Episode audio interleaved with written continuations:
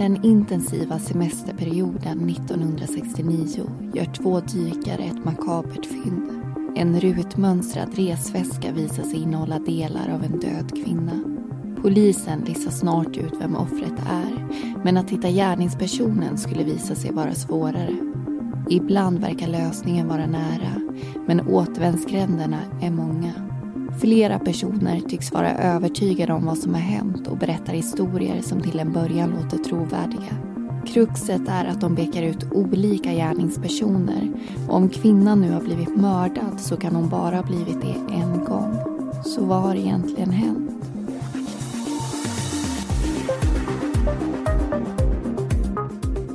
Du lyssnar på Mordpodden, en podcast om den mörka verkligheten. I veckans avsnitt berättar vi om koffertmordet.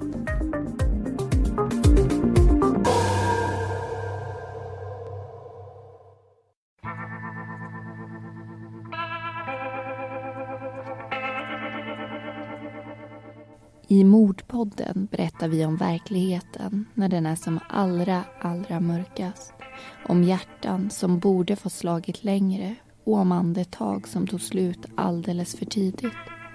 Vi berättar om polisens arbete och hur den minsta ledtråden kan få den största betydelsen. Och även om ingenting kan väcka någon från de döda är förhoppningen att den rätta personen ska träda fram och straffas för det den gjort. De här händelserna får aldrig något lyckligt slut. Men när rätt person åker fast skippas i alla fall någon slags rättvisa. Tyvärr finns det också händelser som inte har något slut överhuvudtaget.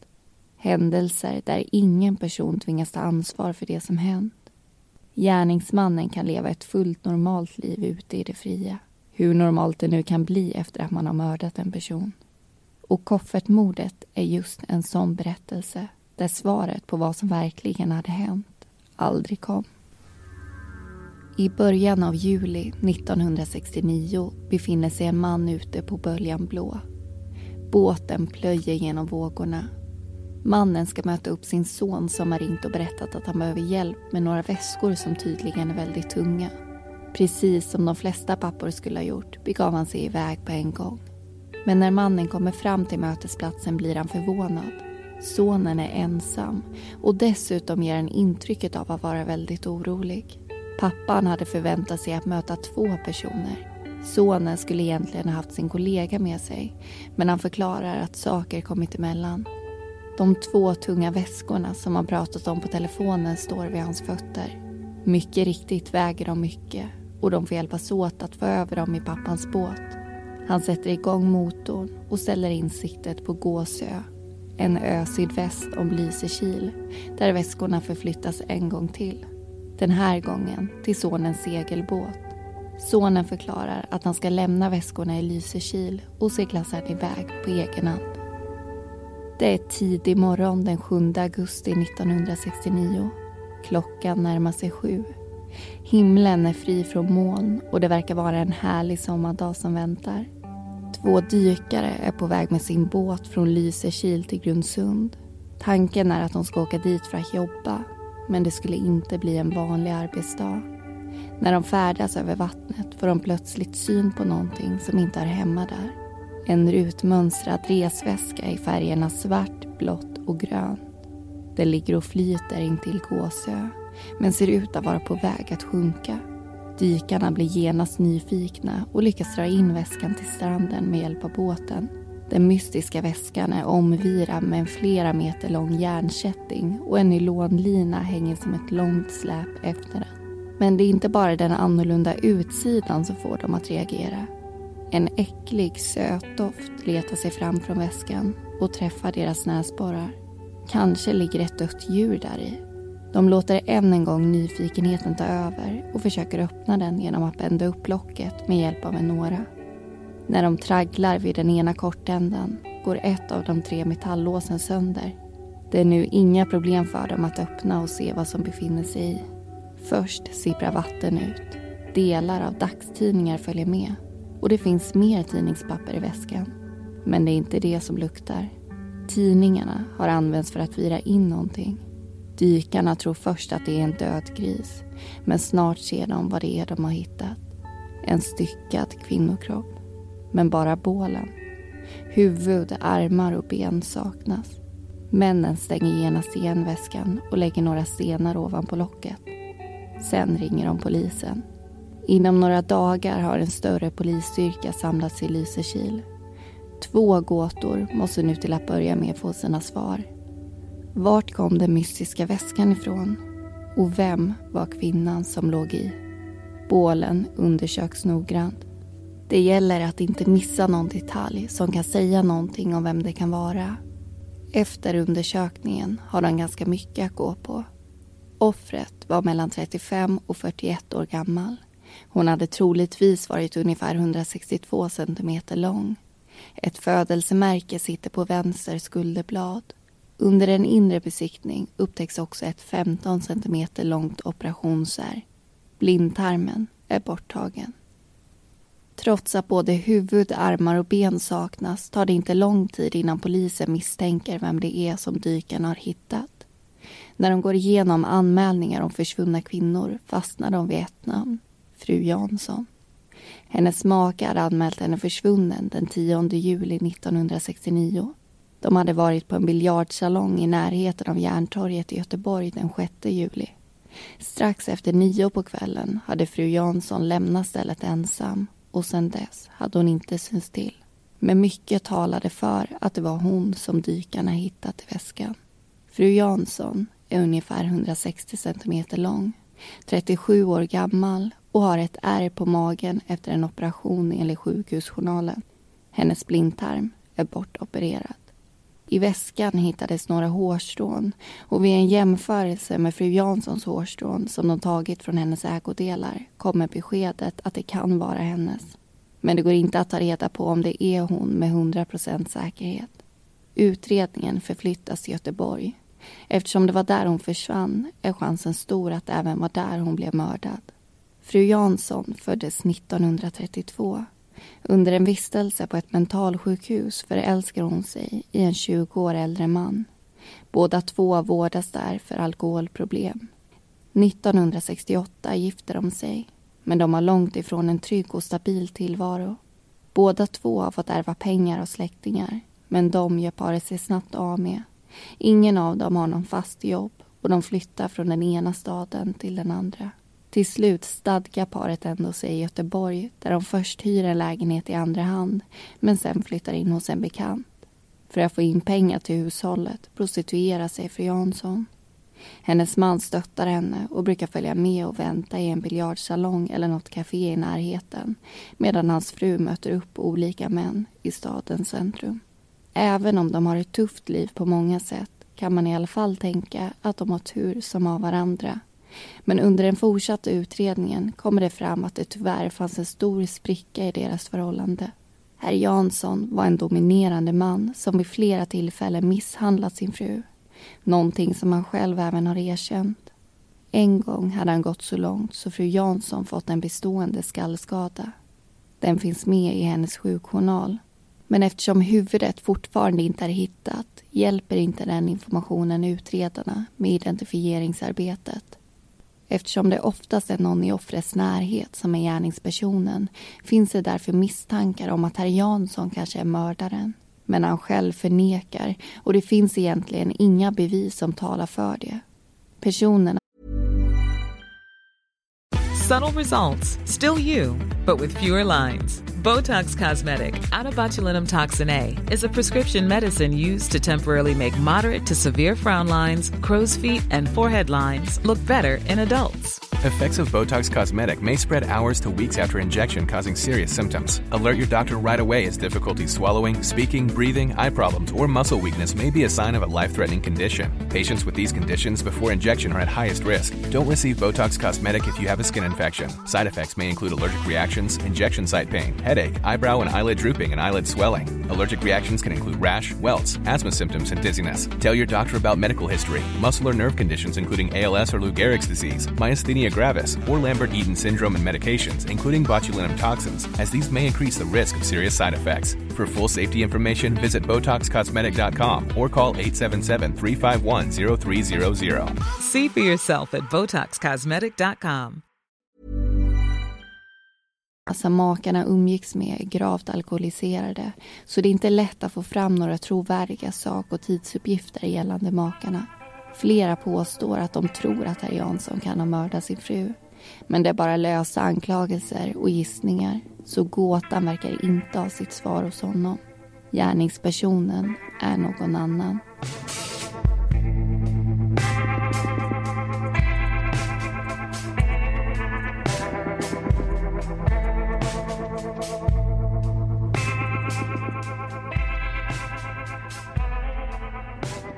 Hej och välkommen in i studion. Här sitter som vanligt jag, Linnea Bolin och Amanda Karlsson. Och vi ska berätta ännu mer om eh, det här fallet för dig.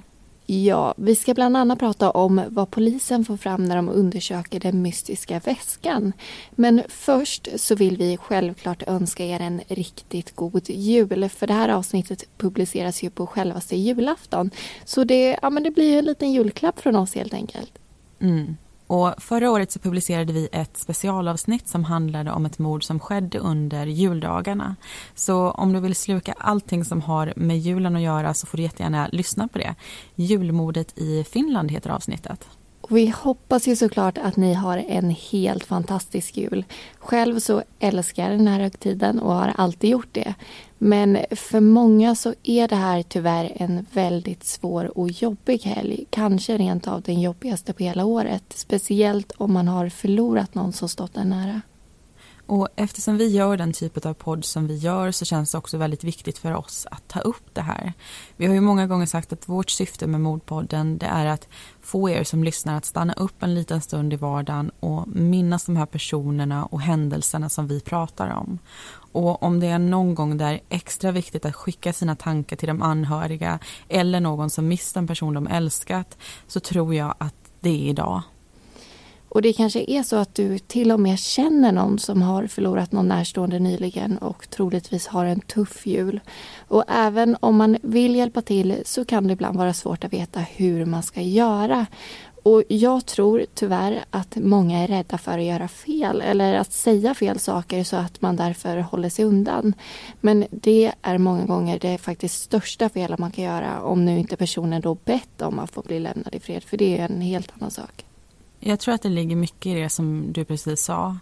Och för bara ett par veckor sedan så hade ju vi kontakt med ett par anhöriga och vi pratade inte specifikt om julen men vi kom ju in på sorgeprocessen om hur ensam man kan känna sig, särskilt vid just högtider. Hur man kan glömma bort för ett ögonblick att den här personen inte finns längre. Att man ställer in sig på att fira jul hemma hos sin mamma som man alltid har gjort innan. Eller att man plockar upp telefonen och man ringer till sin syster för att sen komma på sig själv med att ingen kommer kunna svara. Och jag kan verkligen känna den här klumpen som bara sjunker ner i magen när man inser det. Och att ha någon att luta sig mot eller prata med om någonting helt annat när det händer. Det tror jag ändå är en väldigt, väldigt viktig grej. Absolut. Och vi har ju hittat en artikel från Metro där de intervjuat en person som är marknadschef på en begravningsbyrå. Och den här personen berättar om vad man kan göra för att hjälpa någon som sörjer i jul. Och han är inne på det som vi pratade om precis, att det gäller att våga ta kontakt. Det kan handla om ett litet sms eller ett telefonsamtal. Det behöver inte vara mer än så.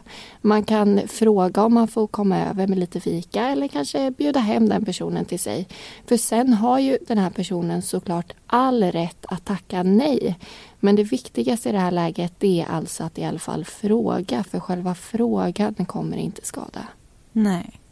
Och I den här artikeln från Metro så får ju marknadschefen också frågan om hur man ska tänka om man firar jul tillsammans med någon som nyligen förlorat någon.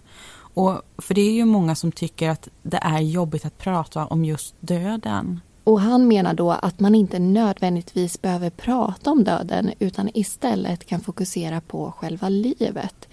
En person som har betytt mycket för många blir på ett sätt levande igen när man pratar om minnen och om händelser som är förknippade med personen. Och utifrån det så kan man både skratta, man kan gråta och framförallt så kan man göra det tillsammans. Och han säger också att det är väldigt viktigt att våga prata om den som är borta för motsatsen blir mycket, mycket värre. Mm. Så det här vill vi alltså skicka med er som kanske har tänkt slå en signal till någon idag men struntat i det på grund av just rädsla att göra fel. Ring, ring bara. Och samtidigt så vill vi också såklart skicka iväg en julhälsning och tankar till dig som kanske har förlorat någon och har en svår jul. Men nu så ska vi släppa julen och vi ska prata specifikt om det här avsnittet.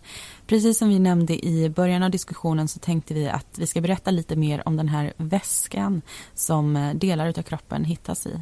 När dykarna hittade väskan så fanns det inga snäckor eller andra saker på den och det innebär att den troligtvis inte legat så länge i vattnet. Och vi nämnde ju det i berättelsen att bålen var inlindad i tidningspapper. Och då är det ganska relevant att veta vilka tidningar det handlade om. Mm. Det var exemplar från fyra olika tidningar faktiskt. Två från Göteborg, eh, Göteborgstidningen och Göteborgsposten. och sen även Aftonbladet och Expressen. Och de här tidningarna var ihoptejpade med hjälp av brun industritejp och eh, kontorstejp. Och den här kontorstejpen som du nämnde, eh, den fanns ju att köpa precis överallt så den sa inte så mycket. Men industritejpen var desto ovanligare. Det gick nämligen inte att spåra den till någon försäljare eller tillverkare. Varken i Sverige, i Europa eller USA. Så det var ett litet mysterium. Men väskan var dock en bättre ledtråd. Ja, likadana hade man ju vid olika tillfällen ställt ut i skyltfönster i olika städer på västkusten tillsammans med just en lina och en kätting. Och den här väskan den var tillverkad i Västtyskland och till Sverige så hade man skickat cirka 400 stycken. Så man kunde alltså ta reda på en hel del om den men inga spår talade om vem som ägde den. Nej, precis. Men eh, det här har ju blivit en ganska lång diskussion så att jag tycker faktiskt att vi återgår till eh, berättelsen. Nu så ska vi få höra makens ord om vad som hände den 6 juli när eh, fru Jansson försvann.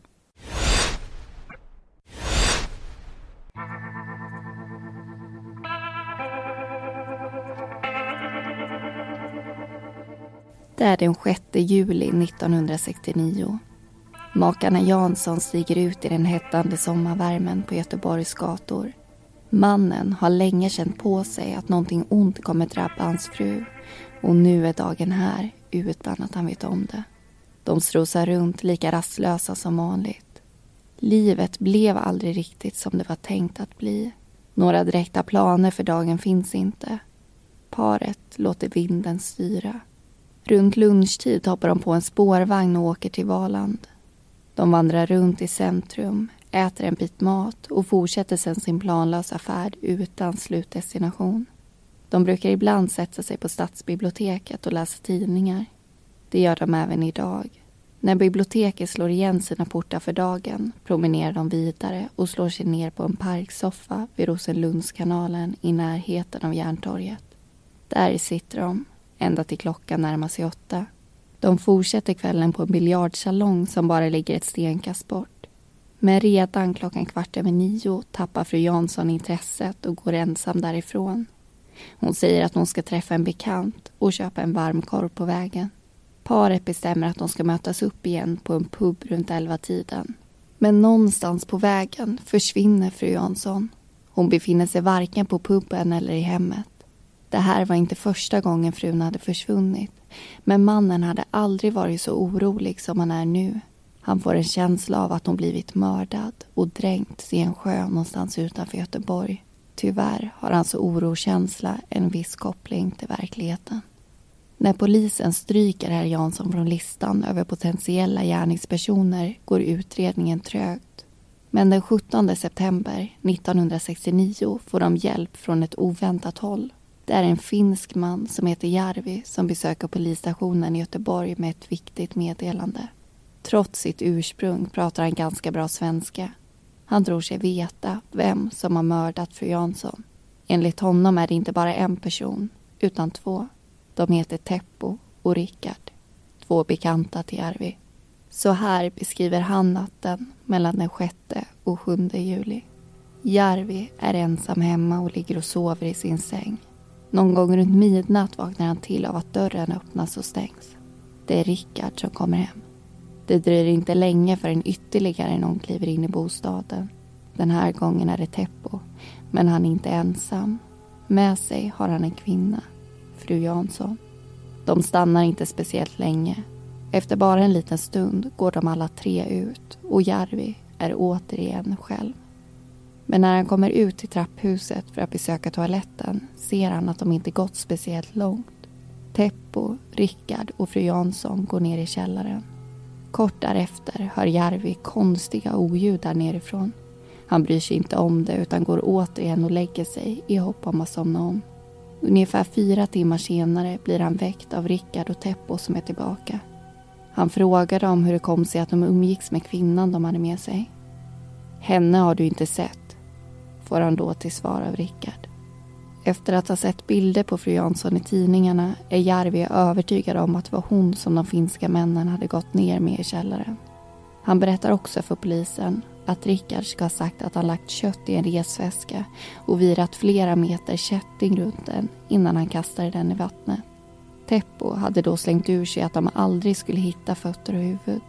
Han hade direkt fått sig en känga av Rickard som sa Är du dum? Vill du sitta i fängelse resten av ditt liv? Järvi har också någonting intressant att säga om väskan. Polisen hade ställt ut ett likadant exemplar i Göteborg så han visste hur den rätta väskan såg ut och enligt honom skulle Rickard ha haft en precis likadan. Förmodligen försvann den ungefär samtidigt som fru Jansson besökte bostaden. Han berättar även att Rickard är slaktarlärling och förmodligen har kunskap om hur man styckar en kropp. Det är uppenbart att Järvi är övertygad om att Rickard och Teppo är gärningsmännen som polisen söker. Och mycket av det han säger talar för att det också är så. Men frågan är hur trovärdiga hans uppgifter är. Är han en person man kan lita på? Både en läkare på ett mentalsjukhus som Järvi varit intagen på, hans tidigare fru och hans vänner pratar gott om honom. De menar att han är en pålitlig människa Anledningen till att han väntat över en månad med att vända sig till polisen är att han var rädd för att Teppo och Rickard på något sätt skulle hämnas mot honom. Han hade därför bara berättat det här för sina vänner till en början. Men de hade pushat honom att ta kontakt med polisen och till slut hade han lyssnat och gjort det. Polisen hoppas nu att den här mystiska gåtan är på väg att få sin lösning. De båda männen grips i Finland. De nekar till brottet och påstår att de inte känner till mordet överhuvudtaget. De berättar att de mycket riktigt bott i Göteborg tillsammans med Arvi under en kortare tid. Men hans berättelse om att de skulle haft med sig fru Jansson hem skrattar de bara åt. Snart får medierna nys om att de två männen är gripna för mordet och de är inte sena med att både publicera namn och bild på dem. Artiklarna är långa och rubrikerna uppseendeväckande. Spaningsledningen håller det mesta för sig själva och delar inte med sig av speciellt mycket till pressen. Men det hindrar dem inte från att skriva. Mycket blir därför fel och några skriver till och med att Teppo och Rickard gjort sig skyldiga till mordet trots att de bara är misstänkta för brottet. Men när polisen förhör de båda männen inser de snart att bevisningen mot dem är väldigt svag och de har förklaringar på flera av omständigheterna den 6 juli, alltså dagen när fru Jansson försvann, hade Rickard träffat på Järvi i Gamlestaden. Vännen hade varit väldigt berusad när de sågs. Senare på kvällen hade Rickard tillsammans med några kompisar åkt iväg på en lång biltur. Han kom inte tillbaka förrän klockan två på natten. Teppo hade inte varit hemma överhuvudtaget. Han hade sovit på hotell. På Rickards bil hade man hittat blod men det visade sig komma från en hare som han kört på. Polisen förstår att det som verkade vara ett genombrott i utredningen i själva verket är en återvändsgränd.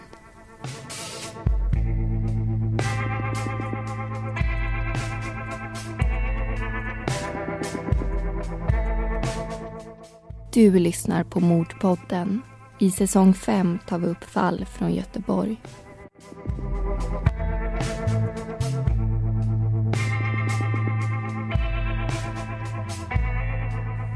Då var vi tillbaka i studion igen efter att ha lyssnat på andra delen av koffertmordet. Och det här fallet är ju på många sätt väldigt speciellt tycker jag. Och det som skiljer det från faktiskt alla andra fall som vi har tagit upp tidigare i podden, det är ju att det här har aldrig blivit uppklarat. Och vi får ganska ofta önskemål om att vi ska ta upp just olösta fall. Men det finns en hel del anledningar till att vi hittills har valt att inte ge oss på det. Och vi tänkte ja, men förklara hur vi resonerar kring det här. För det första så är det ju så att i Sverige så anser vi att en människa är oskyldig till dess att den har blivit dömd. Och i de här fallen så har ju oftast ingen blivit det. Och då är det svårt att berätta utan att skuldbelägga någon som har varit inblandad. Och samtidigt så betyder ett olöst fall nästan alltid att det inte finns någon dom heller. Och till allra, allra största del så är det just domar och det är förundersökningar som vi faktiskt bygger våra avsnitt på. Och det här gör att vi är ute på ganska djupt vatten när vi pratar om de här olösta fallen. Det är helt enkelt svårt att göra det utan att ta upp teorier om vad som kan ha hänt när någon ändå pekas ut som potentiell mördare. Och pekas någon ut så är det lätt att dra slutsatsen att den också är skyldig. Och risken är tyvärr ganska stor då att den personen och dens anhöriga kommer fara illa av det här trots att den alltså är oskyldig i lagens mening och kanske inte ens har någonting med mordet att göra. Mm. Och Jag kan tycka att det också är bra att man tar upp olösta fall. För det blir lite som en påminnelse om att man ska titta på det här ännu en gång. Man ska se om man kan hitta någon ny detalj som för liksom utredningen framåt. Men det kan ju också vara extra känsligt att ta upp av just anledningen att det inte finns något svar kring vem gärningsmannen är eller vad det var som exakt hände.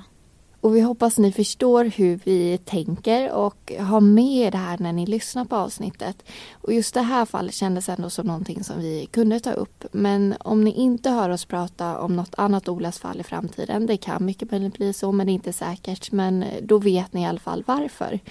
Men nu så ska vi prata mer om koffertmordet. Det kändes ju ändå som att polisen var nära att lösa fallet när de fick tag i Teppo och Rickard. Men det var alltså inte de som mördat fru Jansson och hela det här gripandet visade sig vara en återvändsgränd. Man kan ju undra varför Järvi kom med den här historien också om den nu inte var sann. Men det kan ju finnas många olika anledningar till det. Och vissa av hans uppgifter de kunde ju polisen bevisa direkt att de inte stämde. Men ändå så höll han ju fast vid att det han sa det var sanningen. Och när Teppo och Rickard friges så är det som om utredningen sätts lite på paus. Det kommer in färre och färre tips och de som jobbar med fallet blir också färre och färre. Men i augusti 1971 så får polisen ändå in ett tips som sätter fart på allting igen. Och Det här tipset det pekar ut en läkare i Göteborg som har anknytning till Gåsö där delar av kroppen också hittades. Och när polisen tittar närmare på vem den här läkaren är så får de veta att han har gått bort tidigare under våren, bara 34 år gammal. Och genombrotten slutar inte där. Den 12 augusti så hittar en man ett av fru Janssons ben i vattnet när han är ute och fiskar. Fyndet görs ungefär på samma ställe där dykarna hittade bålen. Och även den här mannen fick upp delar av en väska och en kätting men de sjönk ner i vattnet igen. Mm. Och dagen därpå så körs ju dykare från marinens dykarskola ut till den här platsen och nu hittar Head over to Hulu this March where our new shows and movies will keep you streaming all month long. Catch the acclaimed movie All of us strangers starring Paul Mescal and Andrew Scott. Stream the new Hulu Original Limited series, We Were the Lucky Ones, with Joey King and Logan Lerman. And don't forget about Grey's Anatomy. Every Grey's episode ever is now streaming on Hulu. So, what are you waiting for? Go stream something new on Hulu.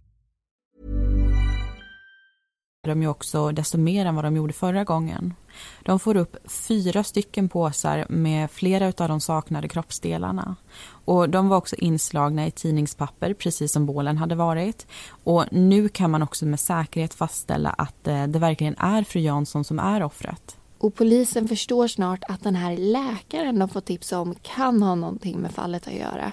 När de pratar med släkt och vänner till honom så berättar de nämligen om saker han sagt som tyder på att han visste någonting om kvinnans försvinnande. Mm.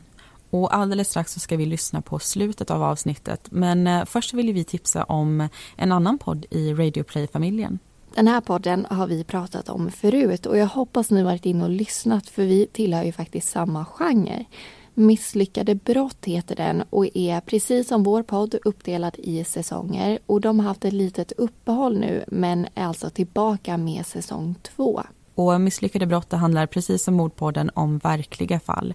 Men de tar upp händelser där ingenting har gått som planerat för gärningspersonerna. Och I den nya säsongen så får du bland annat höra om en misslyckad kidnappning och om hur man lyckas spränga Stockholm tio gånger utan att skada en enda människa. Misslyckade brott hittar du precis som oss i Radioplay-appen. Men om du brukar vara inne på iTunes eller i Podcaster så skulle vi verkligen uppskatta om ni ville ge oss en liten julklapp genom att betygsätta Mordpodden där och kanske lämna en liten recension. Vi kan ju tyvärr inte svara på de här recensionerna men vi läser allting och vi uppskattar verkligen, verkligen varje litet fint ord om oss. Det, det ska ni verkligen veta. Men eh, nu så är det dags att fortsätta med berättelsen. Efter att ha fått in tipset om läkaren så hoppas ju polisen nu att de äntligen är inne på rätt spår.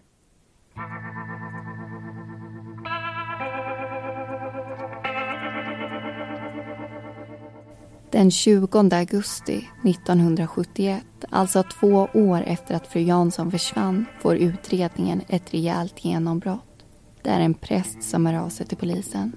Men det är inte han själv som har någonting att berätta. Han är bara medlare. I själva verket är det läkarens föräldrar som nu vill tala ut. Och de vill göra det på en gång. Redan nästa dag ses de i prästträdgården. Morden säger att det gäller väskorna som hittats. Föräldrarna berättar sen om händelsen som skedde i början av juli 1969 när sonen hade ringt och bett fadern hjälpa honom med några väskor vilket han också hade gjort.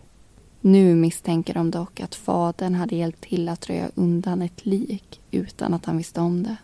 Anledningen till att de tror det beror delvis på ett samtal de fått från sin son den 7 augusti 1969 när det kom ut i medierna att dykarna hittat väskan med bålen i. Läkaren hade berättat för sin mamma att han var inblandad i händelsen. Inte i mordet i sig, men i transporten av väskorna och därmed kroppen. Enligt honom skulle även en kollega till honom vara inblandad. Men eftersom sonen tydligen kände sig hotad från något håll vågar han inte dela med sig av mer information till sina föräldrar. Pappan hade försökt få honom att gå till polisen. Men det hade sonen alltså inte gjort. Genom att prata med närstående till läkaren om vad de visste verkar det som att han sagt att någon i stort sett bara kommit förbi med en död kropp som han varit tvungen att göra sig av med och därmed blivit inblandad i det här mordet mot sin vilja. Polisen får också fram att han fått besök av sin kollega den aktuella dagen som fru Jansson försvann. De förstår snart att de måste få tag i hans kollega som kommer på tal gång på gång. Kollegan bekräftar att han varit hos läkaren i Göteborg i samband med att den mördade kvinnan försvann. Men enligt honom är han helt oskyldig. Det här är hans historia om vad som hände den 6 juli 1969. Det är söndag. Kollegan är och hälsar på läkaren som är på lyset efter att ha druckit en och annan alkoholhaltig dryck under kvällen. Ungefär klockan halv tio slänger den onyktra läkaren ur sig att han ska ut och skaffa sig en flicka och med de orden lämnar han bostaden. Och mycket riktigt kommer han tillbaka en stund senare med en kvinna i släptåg. I efterhand har kollegan förstått att det var fru Jansson. Han kände direkt igen bilderna i pressen. Läkaren tar med sig den främmande kvinnan in i sovrummet. Efter ungefär en kvart kommer klagande läten ifrån rummet och snart även ett rop på hjälp med en kvinnlig stämma. Kollegan far illa av att höra det här och går och knackar på på den stängda dörren.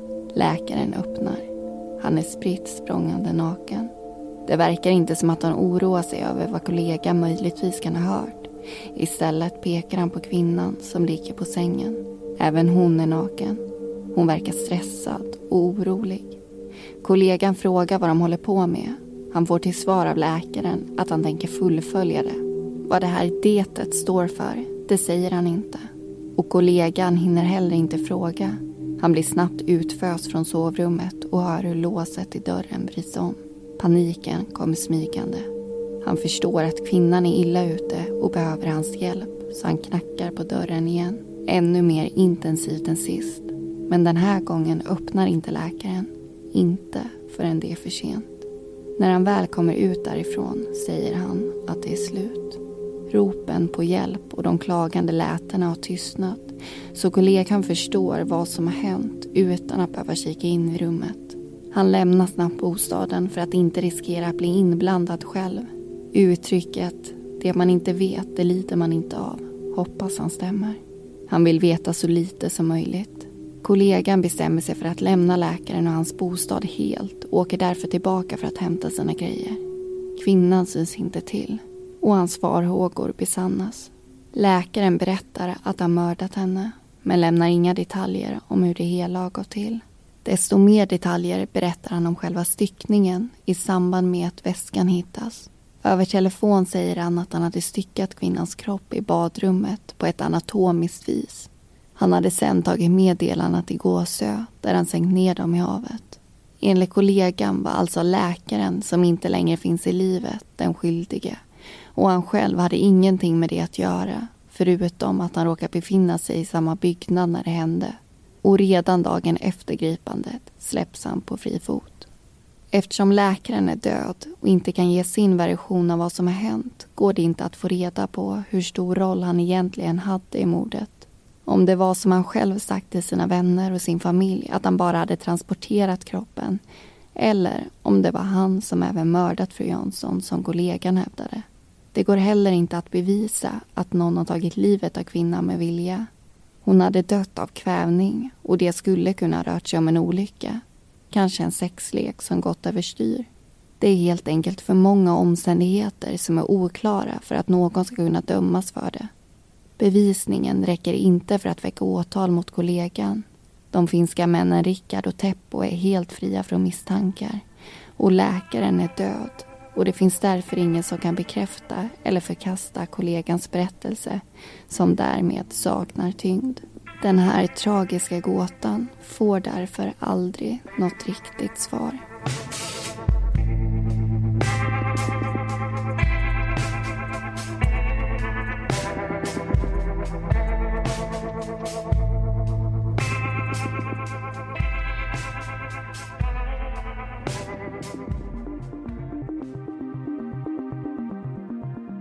För att du har lyssnat på Koffertmordet.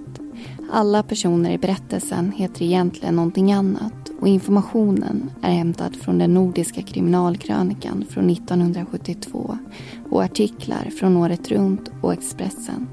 Nästa vecka är vi tillbaka med det sista avsnittet för säsongen. Då ska vi berätta om den tysta maffian. Och vi vill också passa på att önska er en riktigt god jul.